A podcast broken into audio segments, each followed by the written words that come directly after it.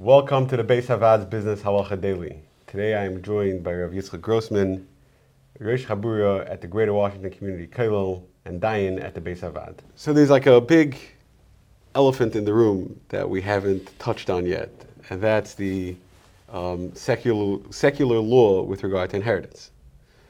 Um, where secular law diverges from halacha with regards to inheritance, how do we deal with those cases? This is something about there's not exactly, not quite unanimity, but there is a very strong consensus that we do not follow secular law against din Torah when it comes to Yerusha. Rashba has a fiery tshuva in which he says, Chas v'shalom and Chalila, the Torah would gird itself in sackcloth if we follow the law and ignore halacha. And this is, most poskim, almost all poskim say that we do not follow Dina Malchusa, with, we do not follow the law of the land with regard, with regard to Yerusha. There are a couple of outlier opinions that we do, but they are very much the minority, and virtually all poskim, all poskim reject the idea of deferring to secular law on Yerusha.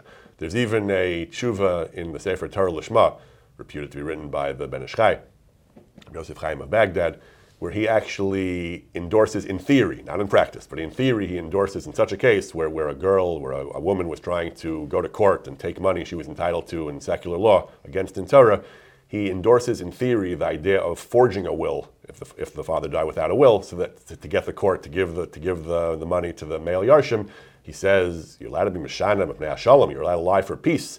Lahakim degel Torah. He says ein shalom gadol mizet to defend in Torah.